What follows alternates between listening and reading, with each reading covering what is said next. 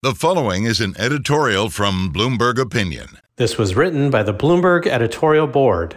Like most of America's big cities, New York desperately needs more housing. Long Island is perfectly situated to provide it.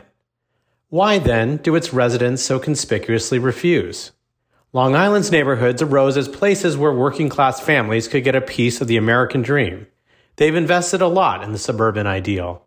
Opponents of multifamily development argue that Long Island as they know it simply can't support more people.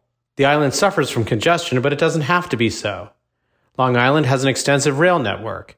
If new residential projects were concentrated near train stations, businesses such as restaurants and grocery stores would follow. The alternative to such development is bleak. A dearth of housing is obliterating Long Island's ability to sustain a working class.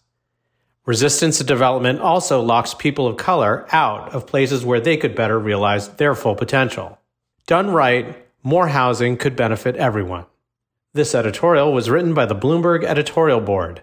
For more Bloomberg opinion, please go to bloomberg.com/opinion or OPIN Go on the Bloomberg terminal. This has been Bloomberg Opinion.